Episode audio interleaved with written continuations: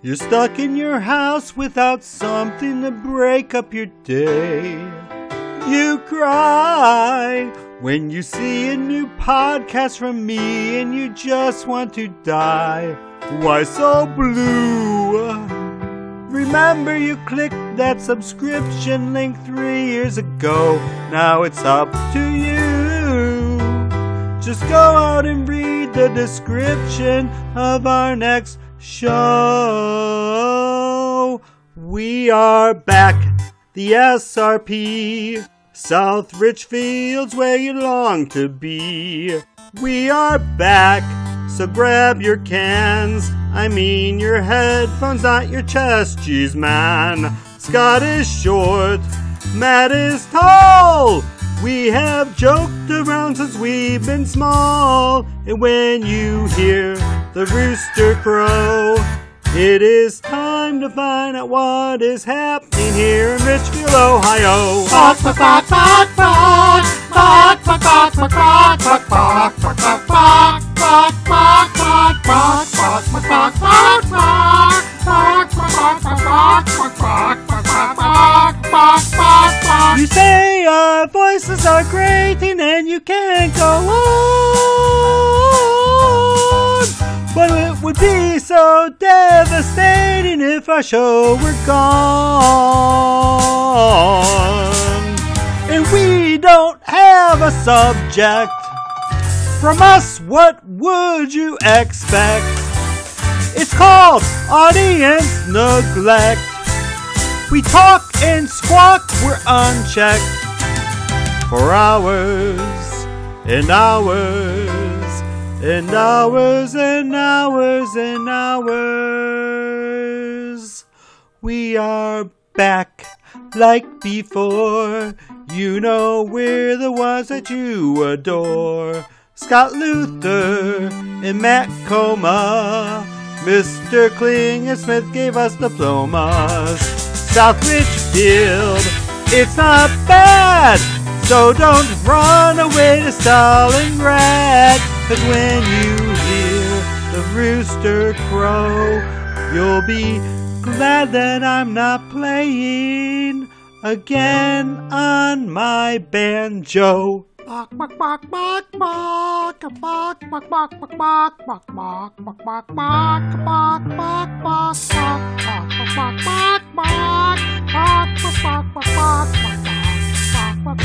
Everybody.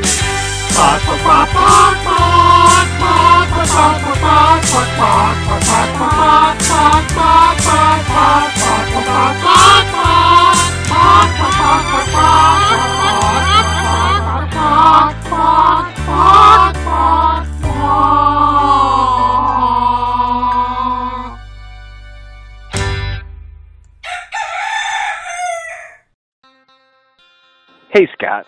Lin-Manuel Miranda says that you should never give up your dreams and never throw away your shot. I've got a feeling he's never listened to a South Richfield podcast. Let's do one anyway. Here it comes now Scott Luther and Matt Coma with the latest episode of the South Richfield podcast. We're back.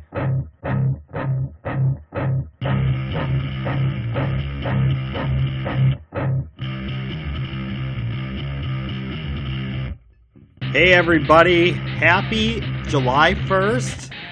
First day of summer, right, Matt? Well, Longest day of the year. close. We're a little past the solstice, so it's getting slower or getting later. Ah, you know, those, those guys, they don't know what they're talking about. Fake news. It's all a hoax. Yeah, yeah, yeah.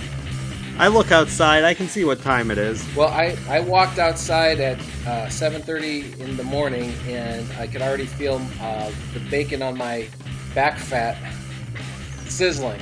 So I knew it was summer. It was warm today. It was in the, the 80s. It's been warm all week. What a summer. We've hardly got any rain here in Northeast Ohio. It's probably about the same out there, is what I'm guessing. It's been beautiful. We've had slightly more rain than you guys have, uh, but for the most part, it's been a nice summer. Yeah. Do you have any plans for the upcoming 4th of July holiday, Matt? Well, we are gonna go see the fireworks display, but n- no, that got canceled.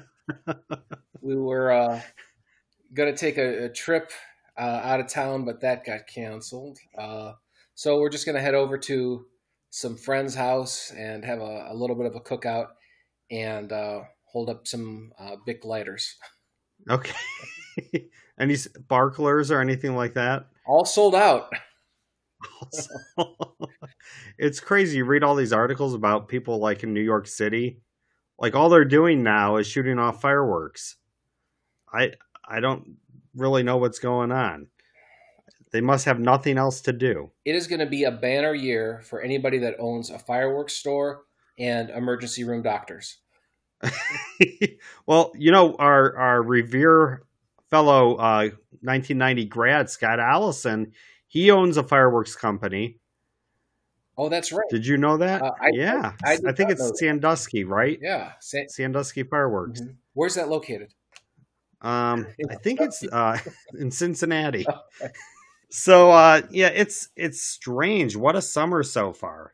You know, the kids not a lot of activities. I mean, baseball I think is starting up again. We don't we don't have them signed up in baseball, but um, a lot of the stuff you'd normally be doing, like you know, swim lessons or even like PSR summer school, we haven't done that because of this pandemic. So they're bored. They've been locked in the house since March, not seeing friends. And we're starting to get back into the swing with some families. Mhm. Uh, and, you know, Nolan's hanging out around with some of his running buddies and they go on runs um, to stay in shape for hopefully a, a, a cross country uh, season this coming year. How about you guys? Is Jack uh, staying in shape? Yeah, he uh, he's going to be a freshman, and he has been running with the cross country team, student led uh, practices. They're not breaking any um, Ohio athletic codes, but he's been running with them for I don't know three weeks now. You know that that's been going all right for him. Uh, it's it's really kind of funny how put upon he seems to be acting to have to get up from 8.15 after essentially not having to do anything you know all since well since all of march. Yeah. and he's had he's had some friends over and they've started actually we had a couple kids over here last night for a sleepover. Sydney's been slowly hanging out with some of her friends too. She turned 16 a little bit ago and got her driver's license. Okay. she just got it, and uh, today we bought a car for her Wow. that uh, Wow. she's supposed to pay us back on. Uh, I, I took it to a, a mechanic, and he says, "Well, there's this wrong and that wrong and this and that." So I don't think I'm ever going to see that money again. but you are saving yourself time. Sydney can take Jack places Yes, uh, that he has to be. You don't have to haul her around anymore. Yeah, we've already said, "Hey, can you go off to uh, the store and get some cat food or get some milk or get this?" And she said, "Yeah, you know, I'm Of course. happy to go." I know as soon as I turned 16, I became uh, my parents' taxi service for like John and Tim to, you know, football practice or whatever in the summer. It was, you know, just hauling people around. I mean, my mom had five of us and I was the oldest. So she's still at home. Like, actually, by that time, by the time I had my license, she was working in the summer. Okay. Um, so my dad pr- pretty much didn't have to worry about taking them to practices and stuff like that since he had me. But also, as soon as I as soon as I could drive, I got a job, not on the farm. You know, that's kind of what we're talking about today. What did you do during the summer when you were growing up? Because you know the kids are kind of stuck at home, except for you know some little things that are starting to get back in the swing, but they need to find things to do. hmm Now, growing up on a farm, we always had things to do. My dad would find us things to do if we were bored. So we were never bored. Get out there and and help uh, uh, stack hay in the barn, or you'd be baling hay. If it was nice out and there was hay cut, you were out baling hay. John and I were on the back of the wagon a lot, uh, hooking hay dragging it to the back of the wagon and stacking it. I think John and I we were kind of young, so we'd be hooking and dragging, and either my uncle or my dad would be on the back of the wagon, um, stacking it because we couldn't throw it up there at that age. When we got into our mid teens, we were finally back there by ourselves stacking the hay. Mhm. So it was that stacking hay in the barn, going to other people's barns and stacking hay for them, and going back to our woods, which was awesome because we had a waterfall back there, a creek and a, a waterfall. It's probably 15 feet, 20 feet high. Wow. We'd walk across the top of it. we never fell, thank goodness. But you could go underneath it behind, you know, behind where the water fell and you know, you'd catch salamanders, crayfish, frogs, tadpoles, all that stuff was out there in this creek. You just lift up a rock and find stuff. So That I think even a snapping turtle every once in a while. that sounds idyllic, Scott. How come whenever I came over, you never took me back there? I took you to the chicken house and we'd run up and down the aisles. I think when you used to come over, we were still, what were we like? That was like first grade, maybe like seven, eight years old. Um, well, I got held back a few years, so yeah, first grade I was ten.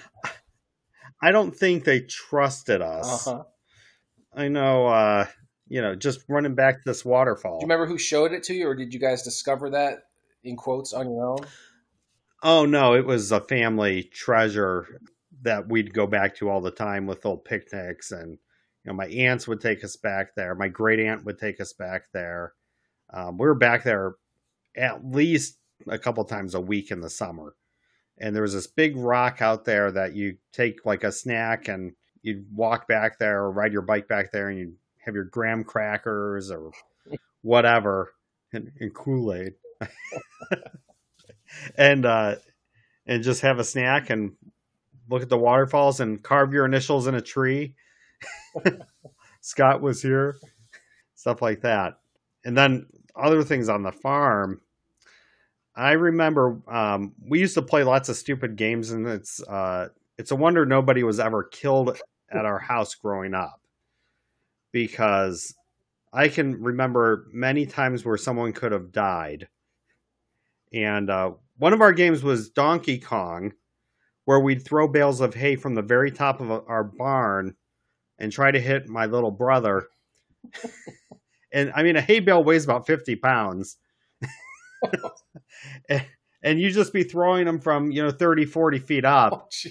Hey, stop throwing that at me. So he'd be Mario. Yeah, yeah, exactly. That was a fun game. We had a game where we had this barn that we chased all the as many cows as we could. We'd chase them into this barn. We'd kind of keep them back there. We'd have like, you know, six, seven cows back here. And then we had a rope tied across the entrance to the barn. So you'd stand up on this fence with this rope, and then your brother would go down to the other end of the barn and spook the cows, and they'd start stampeding out of the barn towards the opening. And then you would swing on the rope across the opening as these cows were rushing towards you to see if you could get to the other side without getting hit by the oncoming cows. Most of the times, the cows would see you Uh, uh, swing across, and they'd kind of skid, like they tried to stop from stampeding, and they'd all kind of pile up like uh, bowling pins. and uh, I, one time, I, I actually was almost killed, and this is very serious. Not a six cow pileup, is it?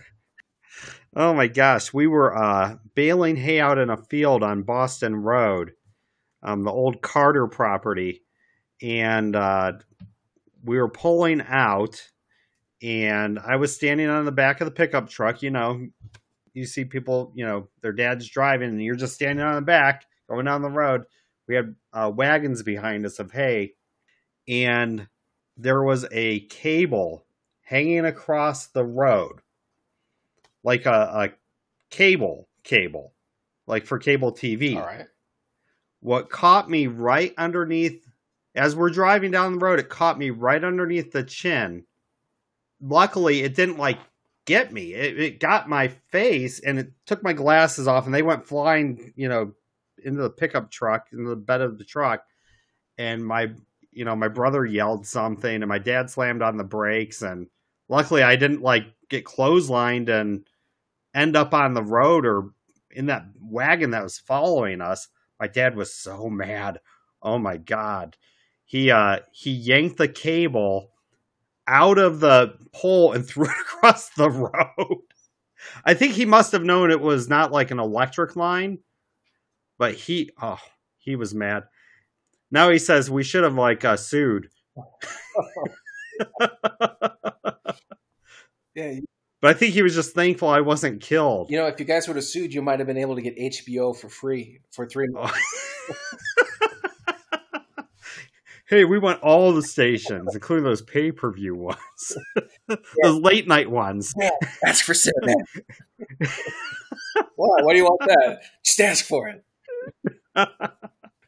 Don't come in Uh, here. so that that was my brush with death as a twelve year old. Wow. Or actually, I had my glasses, which was uh, after seventh grade, so probably fourteen year old, 13, 14 years old. What did you guys do? Uh, you had you had a lot of uh, woods hmm and stuff around your property, Yep. We and I remember there was a pond back by the Emmett's property that we used to go fishing at, we went fishing. in- and that wasn't too far from you. That's right next door to us. You went fishing in Emmett's Pond. Yeah, yeah. There were lots of uh, uh sunfish and bluegill and Yeah. back there. Yeah, they had bass, uh, blue. Mhm. Um, also, I never knew you guys were fishing back there because Yeah, that's right next to our house. yeah. We had to drive back there from 303, and it was before they put in that um Coliseum back driveway. Remember when they did that? Yeah, yeah, off of uh, Black Road. yeah, yeah. Well, you There might be multiple ponds, Matt. I don't know. okay? I, th- you might. Be, this might. because that's a that's a long ways. I'm thinking all the way to Columbia. Yeah, you would have had to gone over We would have had to cross Boston Mills, which wasn't happening, and the and the turnpike. turnpike. Yeah. that must have been a, There are two. like an Indiana Jones Vine Bridge to cross. I was swinging across the freeway, hoping not to get hit by a semi Well, with our rope and our swi- our fishing rod. you had all the practice with the cows. Yeah, exactly.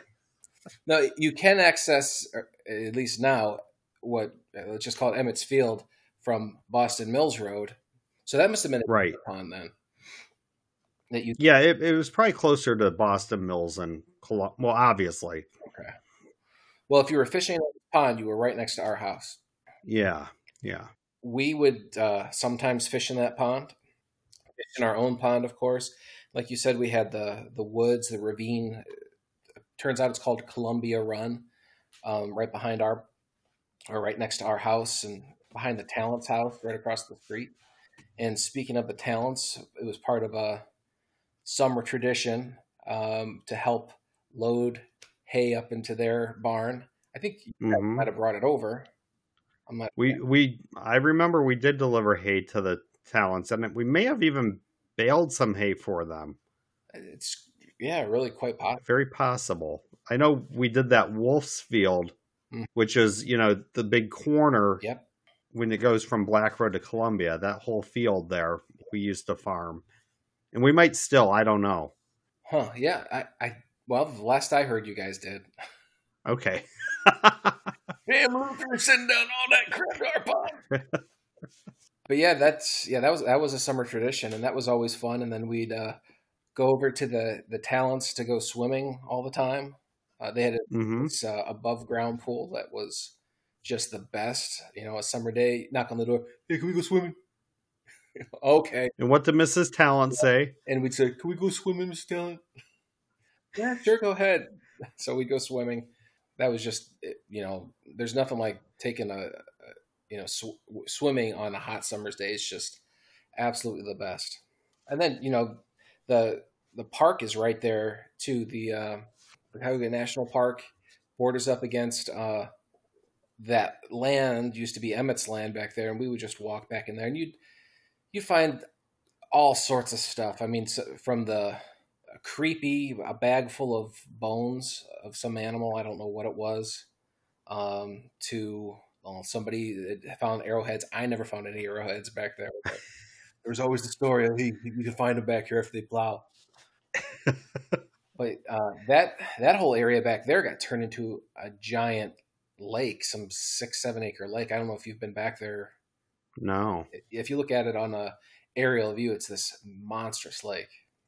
But uh, yeah, that's that was our our routine. But uh, what we would also do, it wasn't just outside all the time playing. We used to um, get ready for the nerd alert button, but we used to play Dungeons and Dragons all the Oh. time, all the time. I mean, talk about girl repellent.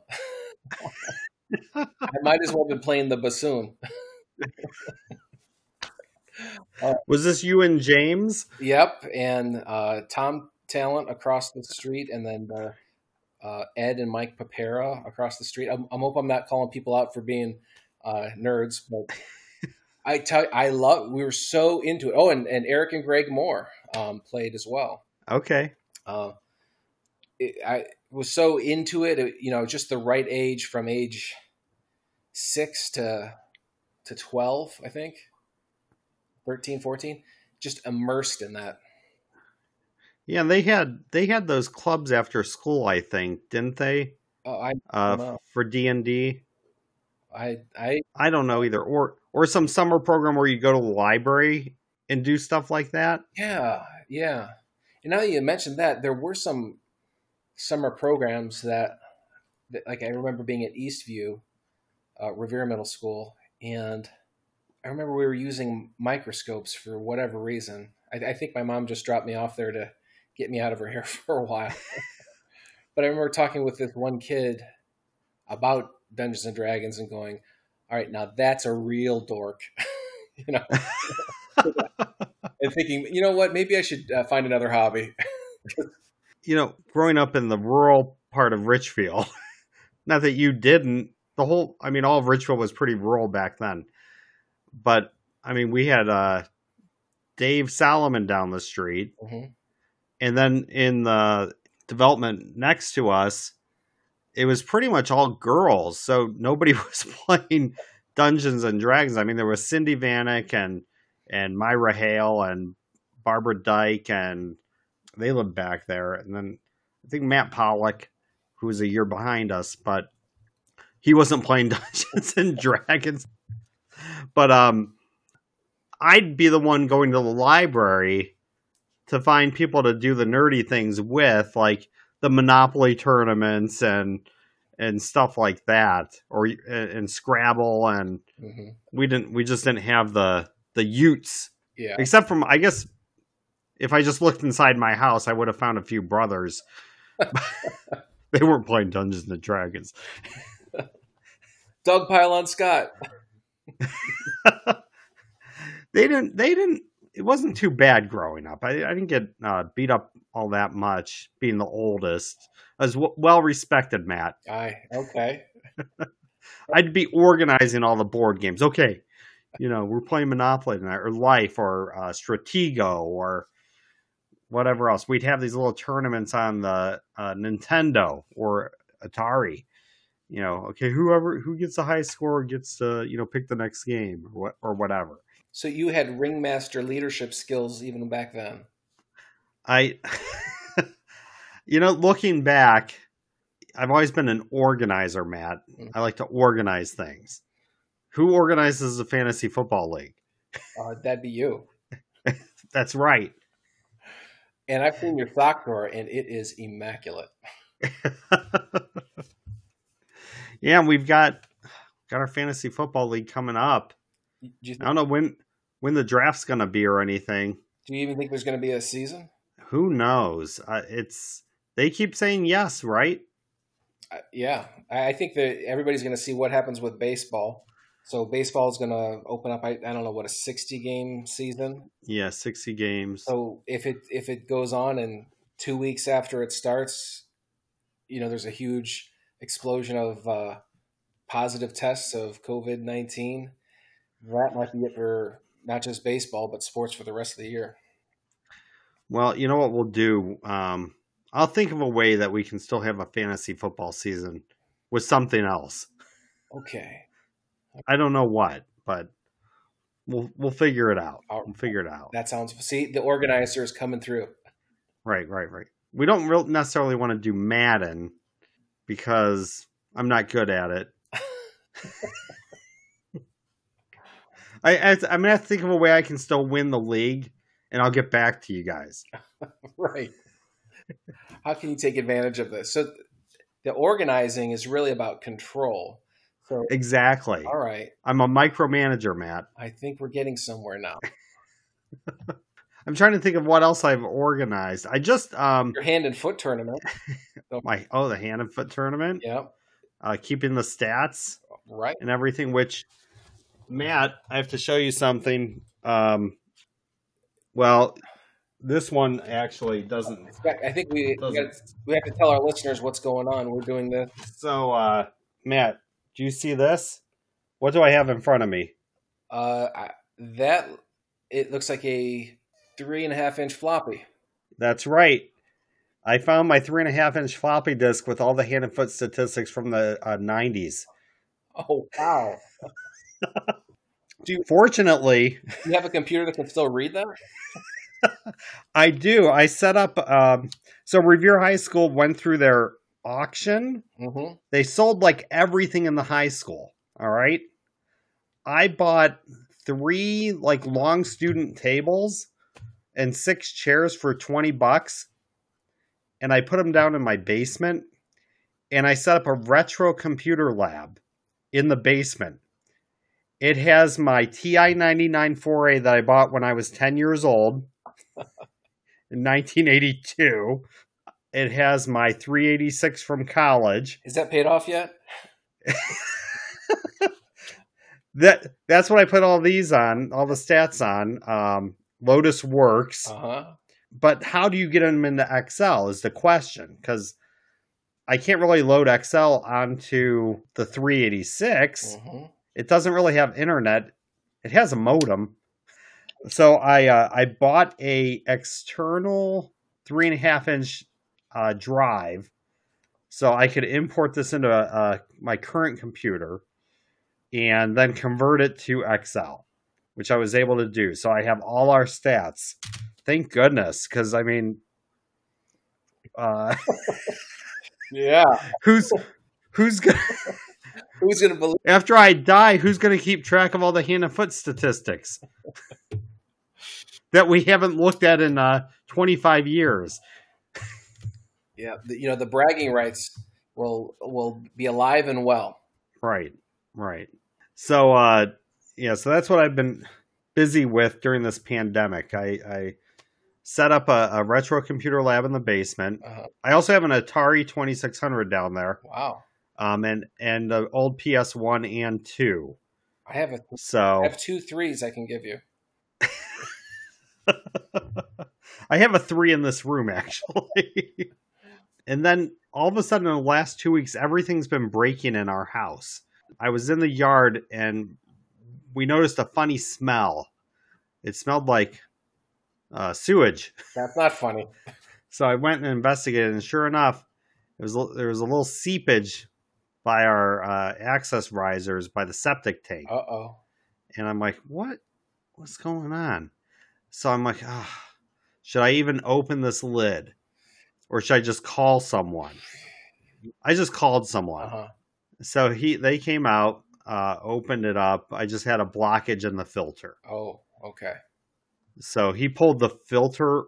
Well, it, first of all, he had to drain all the water In the tank. because it was yeah from the from the tank to the to the uh, effluent tank. Yep.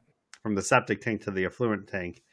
And uh, since it was clogged, nothing was really going through. So he ended up getting a bucket and doing the old, um, Mm. Right you over know, shoulder. yeah, They yeah. got one of those suck trucks. Well, he was in a like a van. He got a little battery operated pump Oh. that he used with a with a about an inch wide pipe. Okay. and I'm like, it's taking him forever. You know, they they, they get charged by they charge by the hour, so He wants, he wasn't in a hurry. he wants to bring the smallest pump as possible. Telling his So he apprentice, this is going to be an all day job. so he finally gets and he's he was maybe my height, so he wasn't very tall, so he didn't have very long arms. So you know, you have to reach way down there to get the filter, and he couldn't get it. So finally, he got he got enough out so he could see it, and he pulled on it, and the lid broke off the top of the filter. So the like the long filter is down in there, and he's holding the lid of the filter. And so he finally takes a like a long stick or something, jams it down, and the filter goes, you know, down into the tank. He's like, "You're gonna need a new filter." This one was broke. so I ordered a new filter, replace that. The same, like the same week, uh, Wade's mowing the lawn, and he comes in and says, "Dad, the the mower's not working." And I'm like, "Okay, what's happening?" He's like, "The it's not cutting any grass. It's you can still drive it." So I go and look, and the belt on the power takeoff is broken, so it just won't spin the blades. So I send Rachel to buy a, a belt for that. Two days later, I'm mowing the lawn. I start the front yard. I do like two passes, and then all of a sudden my tractor just stops. I'm like, what is going on? I'm not stuck. I look, and the transmission drive belt broke. So then I, Nolan and I have to push this lawnmower up this hill to my garage. And I didn't know there was a little lever you could pull to make it easier to push. Wait, it was in gear? It wasn't in gear, it was in neutral, all right. but there's a lever to pull to make it, I think, easier All right. to push. There's a there's a big drawing on the back of the tractor that shows if you pull this lever, it's easy to push. But we didn't look at that picture No. until we were up at the top of the hill, just a few feet from the garage. You could've And let he's like, roll. Dad, we got a good workout. And then I had to finish mowing the lawn with the push mower because it looked weird, just partially mowed. wow. So uh, I ordered a new belt, had to put that on still. The microwave broke uh, the other day. How can a microwave break? Well, Rachel Rachel says, "Hey, uh, the door of the microwave is making a sound." So I go down and look, and you have to lift up just a little to get it to close. Uh-huh.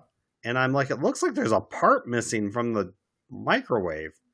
So I'm like, "What did the kids do to this microwave?" Yeah. So I wait, and Nolan gets home. I'm like, "Nolan, did you break the microwave, or you know, did you slam the door or something?" Because it looks like there's something broken. He's like, "No."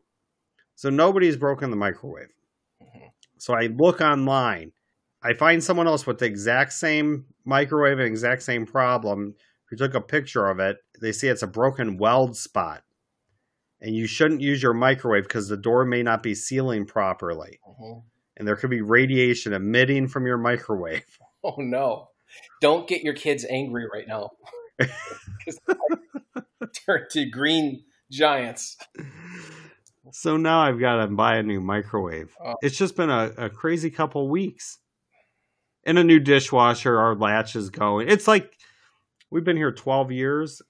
So microwave, fridge, and and dishwasher, I think we're gonna do. And it's you know perfect timing. Fourth of July sales, appliance sales are going on. Yeah.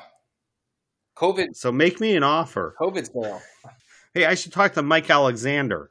Mike Alexander of uh, Wooster Appliance Center.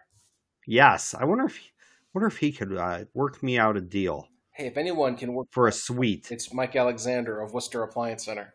Right. I wonder how Mike Alexander of Wooster is doing. You know, I think we should give him a call sometime. We should call him right now.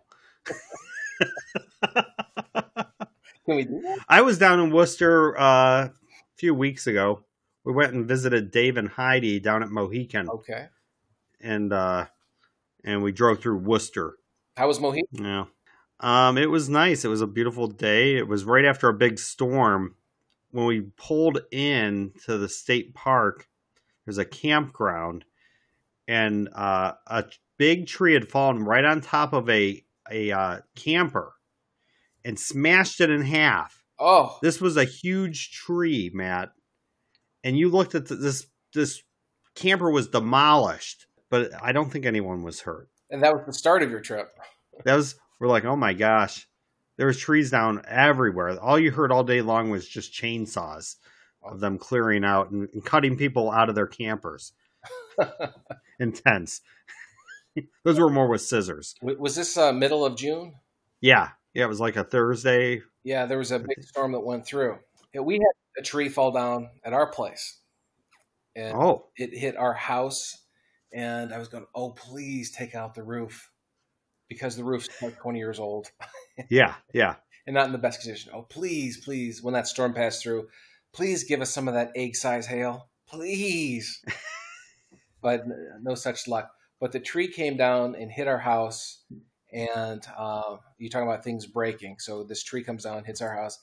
I go out with this chainsaw that I bought off this guy who is the husband of somebody that my wife works with, who's a professional, uh, works for a landscaping company. Tree doctor, Uh, well, a landscaper. Maybe more tree uh, candy striper a tree orderly. But uh, so I get I get the thing. I start it up and it runs. Uh, try it again. And I think, son of a bitch, this thing won't start. It, it, it worked for me previously, um, and I think I got to chop up this tree, get it out. It- for the life of me, I can I can't get it going. Now, part of the problem is is I got a bum elbow. Okay. I, I heard it.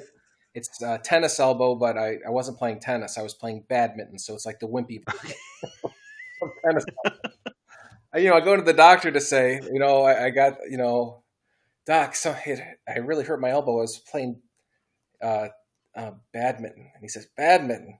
You're playing as an adult. You're playing badminton. How long do you have to play badminton to hurt yourself? well, it, you know, it's the last sport I can beat my son at, doc. It was a very competitive game. It was. It was going on for hours. That is the last sport that I could beat him at until I hurt my elbow. Now I can't beat him at that. I had to play left-handed, and I, it wasn't happening. Clean my clock. My clock. So anyway, the, the chainsaw doesn't work now. So I go to, you know, and I'm thinking, well, maybe it's just because I don't have enough strength in my arm to get it uh, going. Maybe it needs a real rip to it. Uh huh. And I take it to a, a place, and the guy goes, "Oh, no, mm, I don't know." mm, mm." And when you hear that, I'm thinking, "Oh crap, what's he trying to sell?"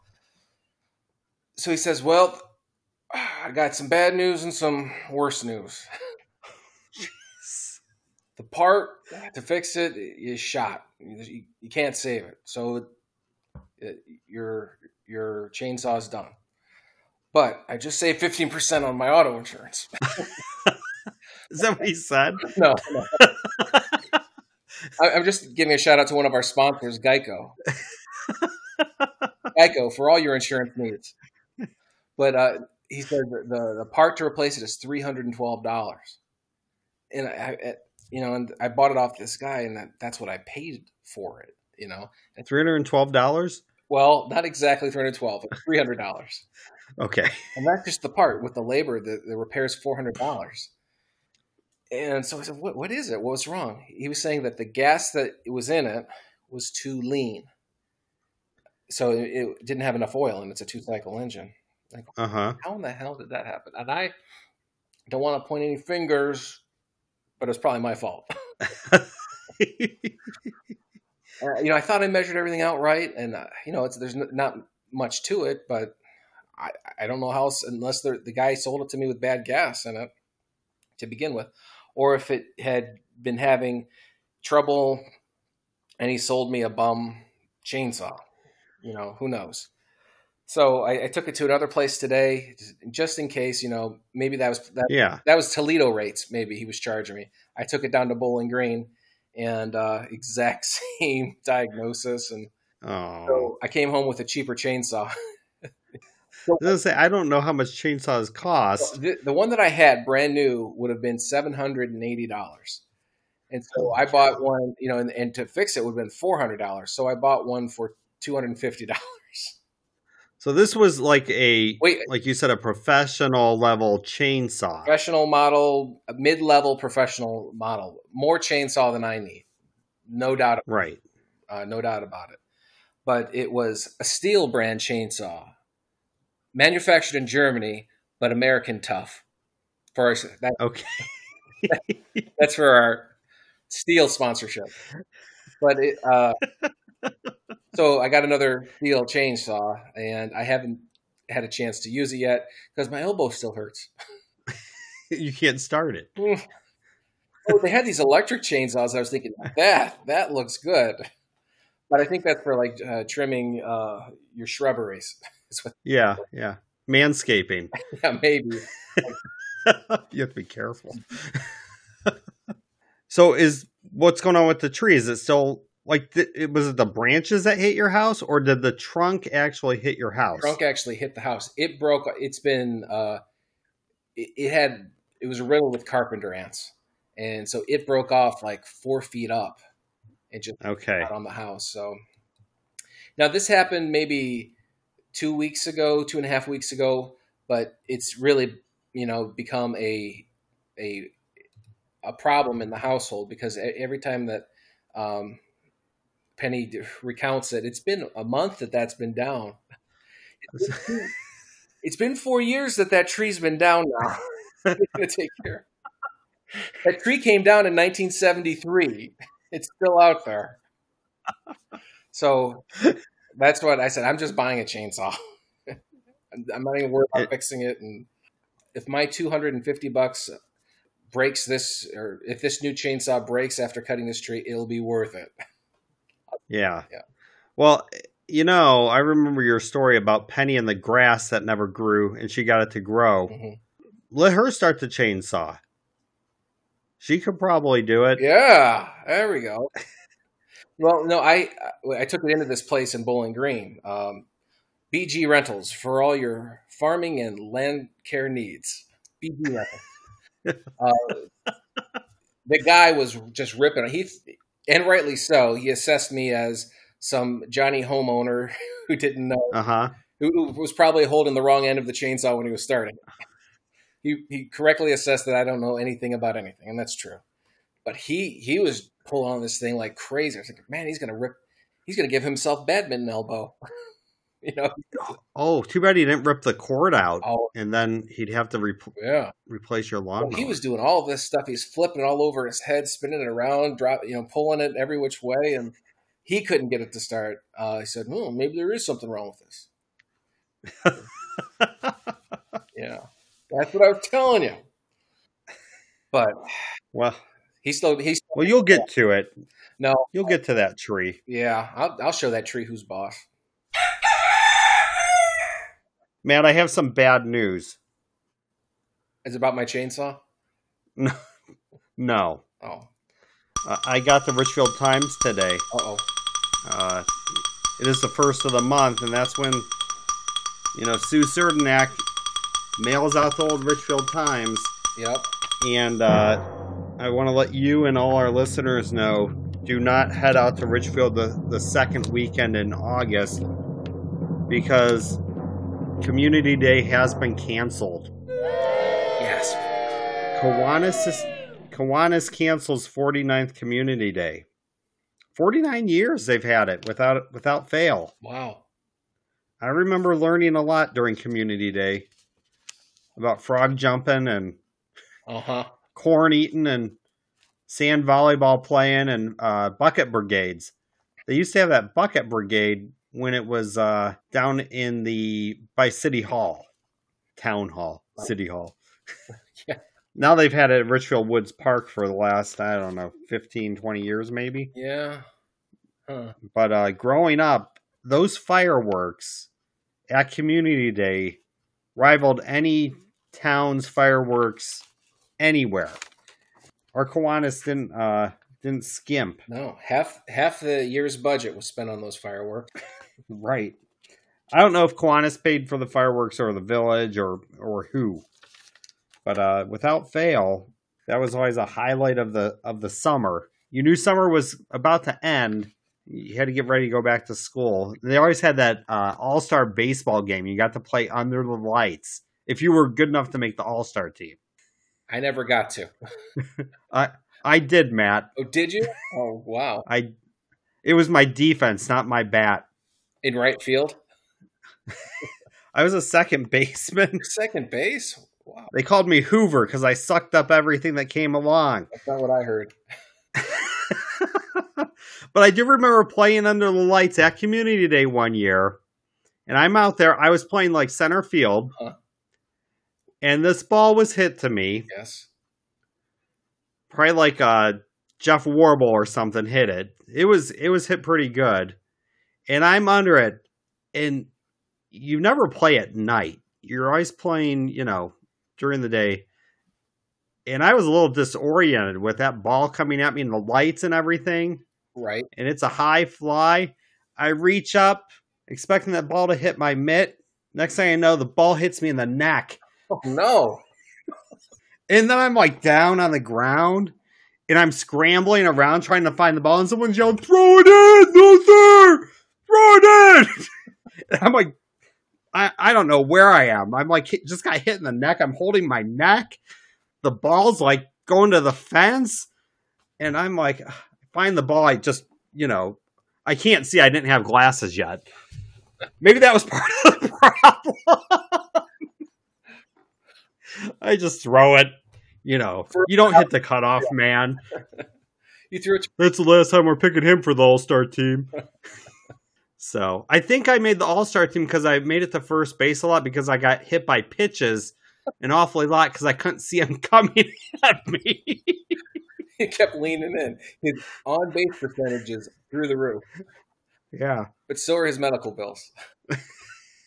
I got hit in the face by Dan Herberth once. Really, And he was known as having the he was the hardest thrower in little league. really. And he hit me right in the right in the chin. Brought the jaw or the mustard, huh? Oh, and that was the same day that I didn't want to go to baseball because I had fallen through the top floor of our double decker chicken house. I stepped on this this trap door that wasn't quite closed right, and I went right through the floor, and I landed down there, and I'm like, oh, there was like a pile of something underneath the door too, debris or something, and then I'm like, I don't want to go to baseball my mom and dad are like, "You're going to baseball. Coach Orris is depending on you." I'm like, "Me?" sure enough, I get up to bat. I can't see. I'm already in pain. Dan Herworth hits me right in the chin with a fastball. Oh, Take your base. take your pay. You're crowding the plate. Of course, everyone's clapping. Yeah. My last year of baseball was middle school. I think seventh grade. I didn't play a lot, but I used to keep stats. Uh huh. And I was 0 for 7 with seven strikeouts and seven hit by pitches. Wow. So I had a 500 on base You percentage. were a monster. Oh, man. years did you play? From second grade or first grade through? No, I I didn't start until fourth grade, and that's because John started playing in second grade, and I started playing when he did, Mhm. and we were on the same team, even though we're two years apart. But they mixed they mixed ages a lot back then, Hmm. and I think they they still do a couple years, but it was like you know what eight to ten maybe, I think is what it was. I was on Mister Orris's team. Let's play that Scotty Luther baseball, is what Billy Orris would always say. He'd say, What? Let's play that Scotty Luther baseball. All right. Because I had hustle like uh, Pete Rose. Yeah. Did you play? Yeah, well, just two years. I played second and third grade, and when I played in second grade, or was it first grade? I, I remember it was kind of. Trying to remember, but yeah, it was. There was older kid, two year kids, at least two years older, that were playing with us, and Right. I doubt I. I don't think I hit the ball once in the two years I played. I just was too intimidated. I'd be up there, and I I hated the practices, and I and the coaches didn't like me because obviously I didn't want to be there. You had a problem with authority. Uh, well, what do you mean by that? I, I yeah, I think I pro- in hindsight, I think I did have a problem with it. I still do. You know, you have to take one for the team like I did, Matt. Oh, Get on base by any means necessary. Just don't swing. Let the ball go by. yeah. I remember You're so small. Your strike zone's so so good, Luther. It's so small, Luther. Just don't swing. You'll get on base. They're gonna walk you.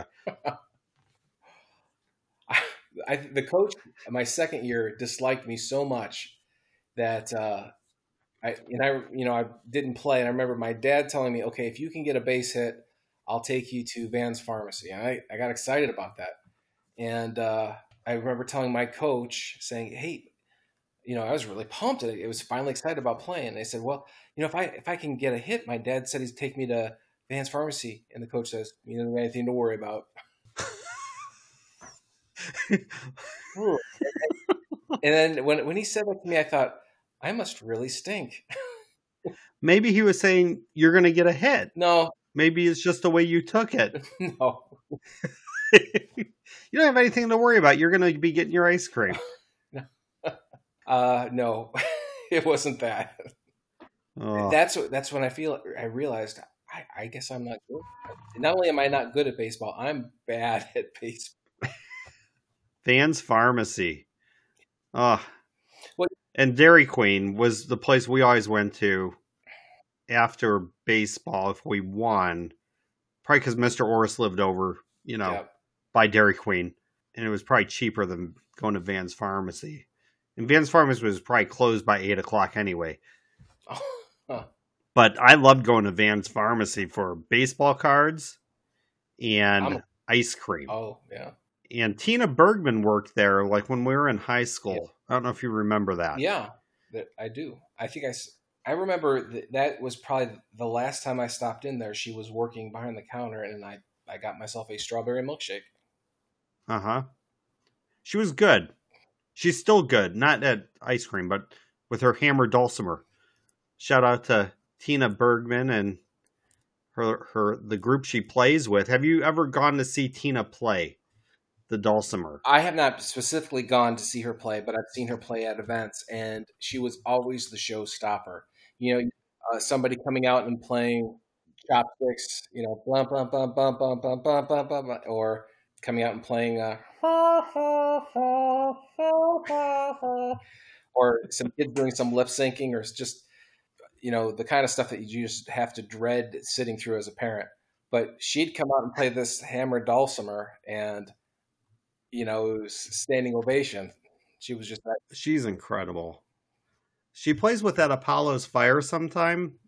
It's all like Baroque music, like Renaissance or the classical. And then she does like other stuff, I think more bluegrassy and stuff. And we, Rachel and I saw her, it's been a few years, but we went and saw her playing with them and it's phenomenal. You can just look her up and see where she's she's going to be playing Well, now that you're a, a banjo player, maybe you, that's me yeah, you can sit down and you guys can uh, play some old timey bluegrass. You know, I messaged her when I was taking starting to take up the banjo, and I'm like, Tina, do you know someone who gives banjo lessons? Because I want to become really good. And she said, Scott, you have nothing to worry about. No, she she actually did point me towards someone, but it was like in Kent, and I'm not going to drive out to Kent. Oh, So I ended up going to North Royalton and going to a guitar teacher who happened to teach banjo too. So, hmm and that's that's why I am the way I am now. As you could tell from our last podcast introduction. your banjo playing's coming along great. How how did you like my uh, Debbie Gibson? I thought that was a Scott Luther original. great. Oh my god.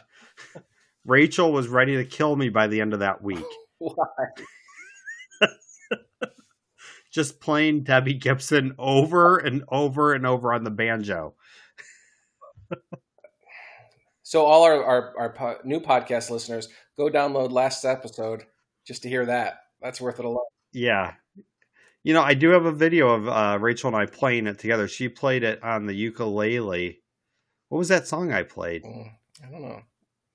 You you didn't even listen to it. I did. I just don't have a good memory. Was it uh, Debbie? Gibson? Was it? I think we're alone now. No, no, it was uh It was uh Crimson and Clover. geez, oh man. It was uh oh gosh. I don't think you listened. See now I have to look on Wikipedia.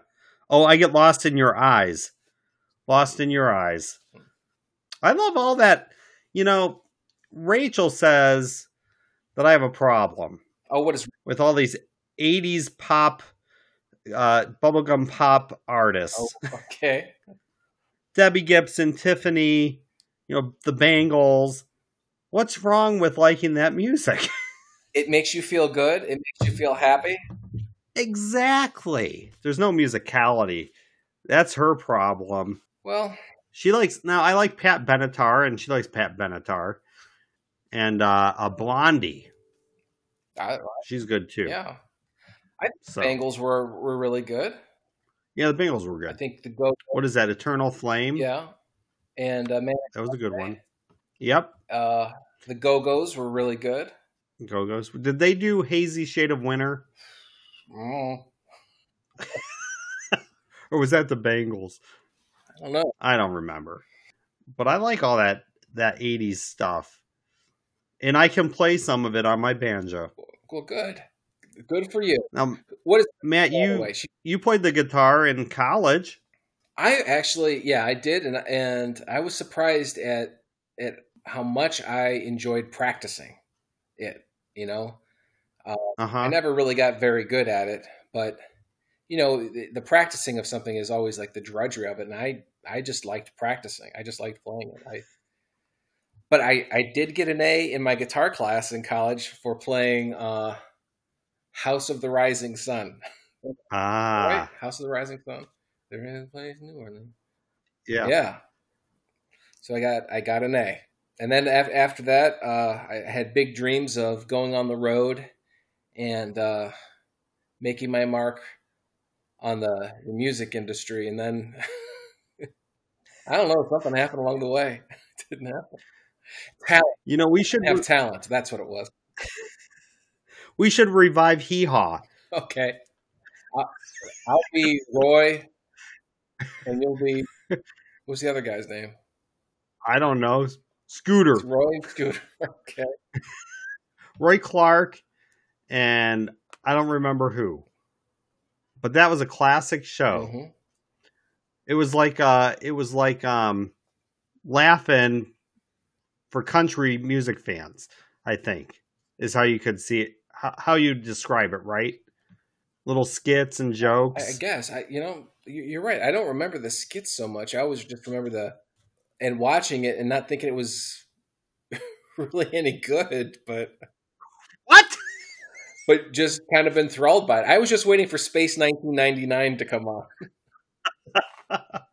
you know, I'm going to talk to my brother Tim. They opened up the farm market this past week.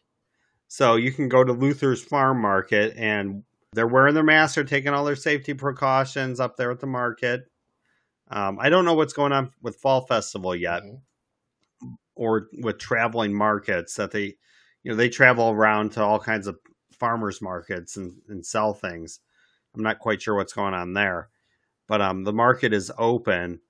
I'm going to talk to him about doing a Hee Haw live show, maybe South Richfield live. Maybe you can come in. We can prepare a bunch of skits and jokes Oh, and, you know, entertain the masses. that would be the end of the farmers market, but I think we'll get botulism from listening to us play. They'd get food poisoning from our terrible jokes.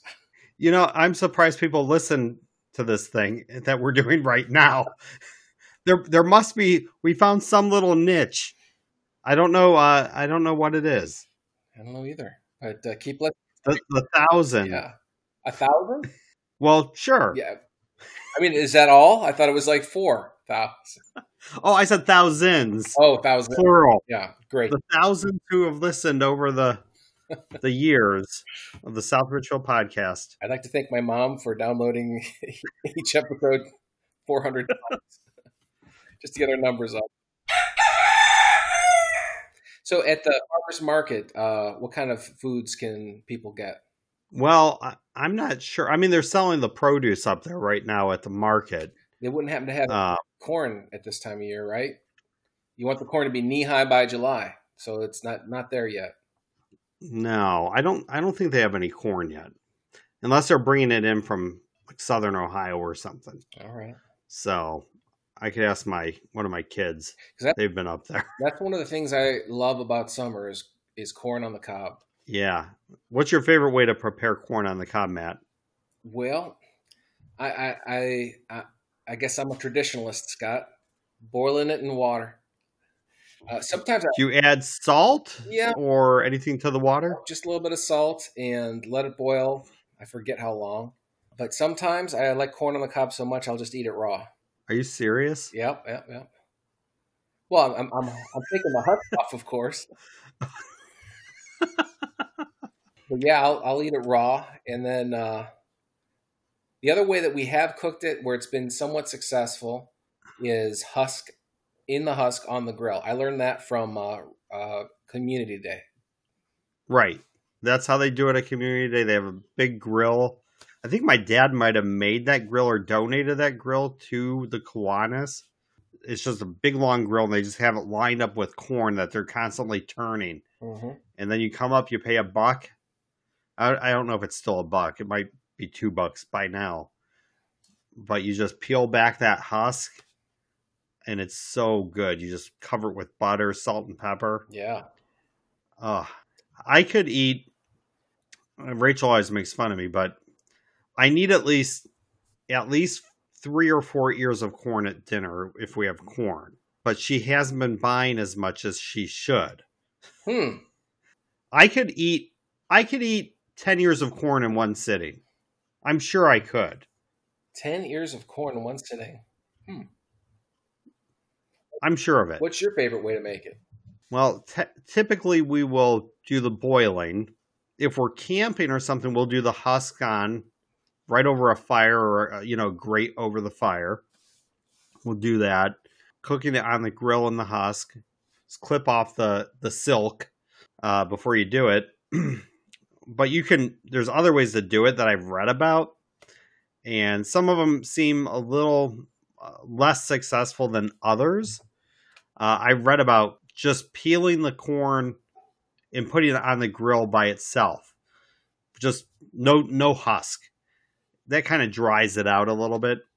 You can roast it in the oven, take it off the house, put it on a roasting pan, turn it a couple times. That's not too bad from what I've seen. But one that I really want to try is they call it the butter bath. And it's pretty much boiling it in water still but you can add milk and a stick of butter right into the water. And then uh, that sounds good. I'm going to try that this summer when I get my 10 ears. We're not going to waste it. If Rachel buys six ears of corns for dinner, I'm not wasting a whole stick of butter on six ears of corn. We're going to get 12 ears in the big pot. Yeah. And then, you know, the kids can each have their one ear of corn, maybe two if they're lucky. I'm going to have at least eight ears. I got a feeling. Does Rachel eat like a third of an ear? She eats one ear of corn. That's how she grew up. She's like, I don't know how you can eat all that corn. I grew up eating one ear of corn. Everyone had one ear of corn. I'm like, you need to have at least three to feel good about yourself. Yeah. The first one you're just getting started. The second one you're jumping in. The third time it's business time. Right. You're not at a And then you have all of your salt. Yeah. And you have a beard. Yeah. and there's probably like butter and salt like that you can just lick off later on. Yeah. Later, or or you can like be over your eggs the next morning and just scratch at it like this, and it all falls in. you know what I do, Matt? You know, you, you get your ear, you tilt it up, you butter it and salt it. Mhm. We have a butter boy. It's a little like plastic uh, tube that's shaped like a boy, and you butter it Okay. and you salt and pepper it. So after you're done with the ear and you just have the cob, and you know, there's little pieces of kernel here and there. I will roll that just bare cob around on my plate. Uh-huh. And I will suck that butter and salt off that cob. And that cob has no there's no nutritional value left by the time I'm done with it because I've sucked everything out of that ear of corn. I think that's why they called you the Hoover. J. Edgar. Another. you could have you ever tried Old Bay seasoning on an ear corn? Uh, I have at like a I forget what they call it, Like a like a clam. a, a, a, a slow country broil or whatever. Yeah, where it's clams and Yeah, yeah, yeah, potatoes and corn all in the same thing. And yeah. Add it on that. That is that's all right. Is that a low country boil? Low country boil. I think it low country boil. Yes, I I got the idea from that. So at home I have a, a bottle of Old Bay, and I'll do that like on an ear or two also, and I'll do the same thing. I'm like just running my fingers through the plate of of Old Bay and just licking, how, and then I how are you give Rachel that seductive look. to come hither? Look, Come hither, get some old my Bay. Old Bay, and Bay. how are you still married? Well, it'll be uh 16 years in 2 days, so Wait, and wait, sixteen years, and Nolan's seventeen. How? Wait, that math. wait. Our anniversary is in a couple days, Is it? so we're going to go buy appliances. That's going to be your gift to each other. we need to buy all this stuff. Yeah. You can go places. Okay, I can make we can make a restaurant reservation. But are you ready to go to a sit-down restaurant yet? No, I just canceled my gym membership today. Yeah, we're not quite so much before COVID hit, but Yeah, we're not quite ready to go out.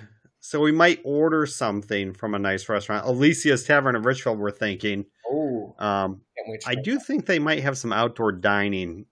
I'm not. Sh- I'm still not sure that. Mhm. we want to do that or not. So Well, whether you're sitting outside or or not, I mean, somebody has prepared that food, and I, I'm knowing that I, you know, I used to work in a kitchen and how hot kitchens get.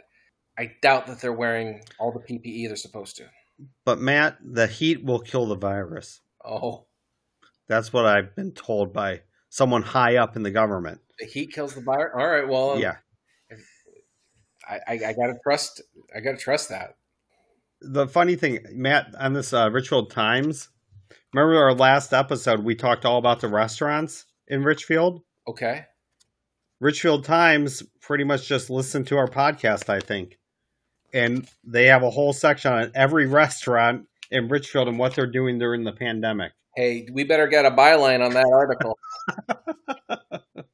No, they did a good job. And I don't think we only missed, I was worried that we missed someone. Um, but it looks like we only missed one restaurant, and I didn't even know they were a restaurant. What's that? Corkscrew Johnny's, uh, wholesale retail wine and liquor store, lost all its restaurant and special event revenue. But that's probably, oh, you know what that means, Matt?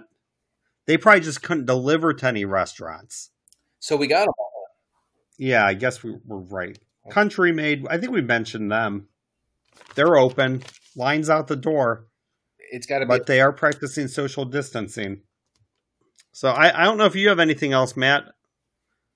Mm, Community Day's canceled. Garage sale is back on. So uh, get your garage sale stuff ready for uh, for August, from what I've heard. They moved it from the first weekend in June to eh, let's see, uh, rescheduled for August first, which is a Saturday, nine to five drive around Richfield and pick up other people's unwanted treasures. We will not be hosting at our house, so don't stop here.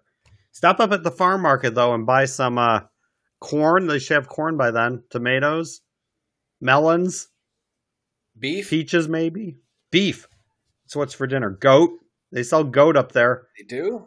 Oh my. They do. Hmm. I think we we have a we have a thriving um Middle Eastern community here in Summit County. Well, I so I've had goat before and I like it. It's I guess it's tender. I haven't tried it, but um, I think they sell it up there at the market, and they've got chickens and pork and you know all kinds of stuff. Huh. I've been making my own yogurt lately. Maybe I can sell some of that uh, to your brother wholesale. You could just uh, come on down. All right. What are you making it out of? Milk. Goat milk? I, you know, I've tried goat milk a few times, and my problem with goat milk is, is I I'm tasting what that goat ate last.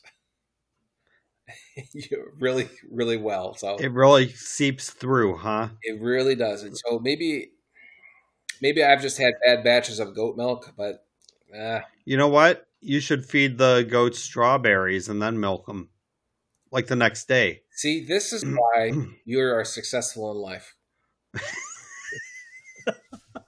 If you feed the goat garbage, Matt, right. Yeah, your yogurt's going to taste like garbage. That's what I've. That's what I've read. I, yeah. I, th- I think I've heard that someplace. That's, that's a good thing.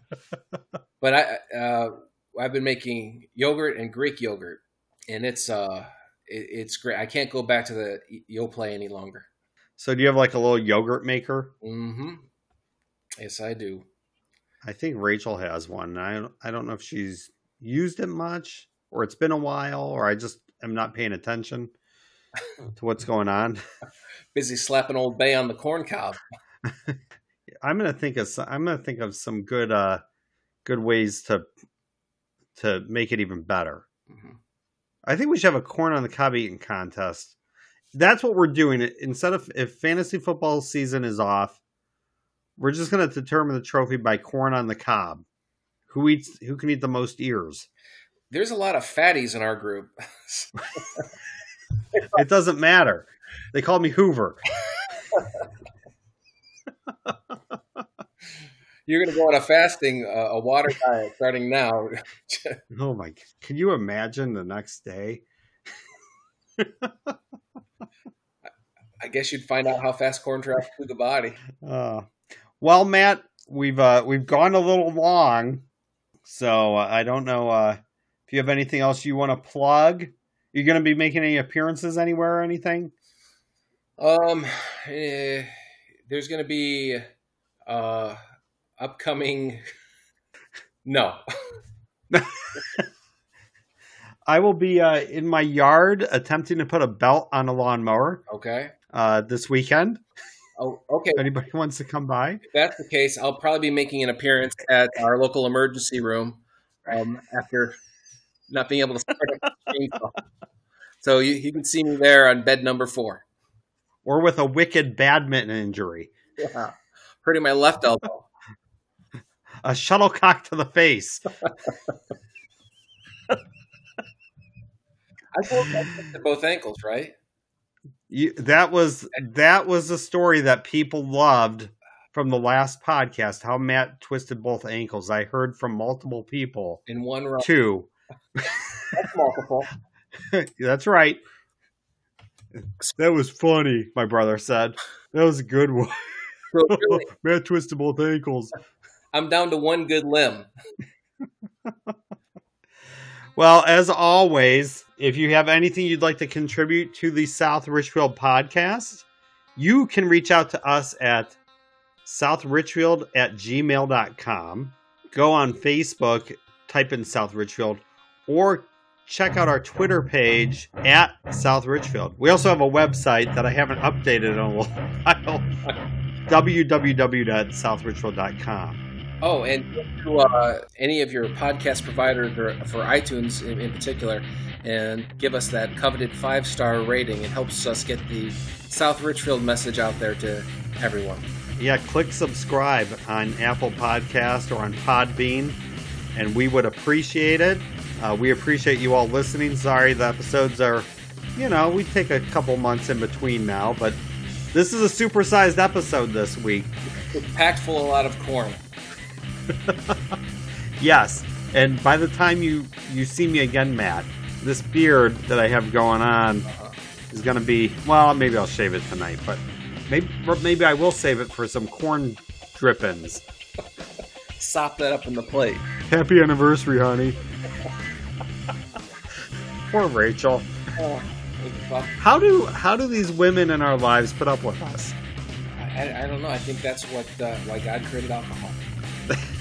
And did you uh, did you happen to have any recipes for cocktails this month? No, I actually I have not really been dabbling at all lately. It's been uh, it's been a dry month. Yeah. Yeah. What is the first? Oh yeah, You're right. June I was drunk the entire month. Well, thank you all for listening, and we hope to be back real soon with another episode of South Richfield podcast. But in the meantime, take care of yourself. Put on your personal protective equipment if you're going out in public. Cough into your elbow, and uh, social di- where needed. Thanks for listening, everyone.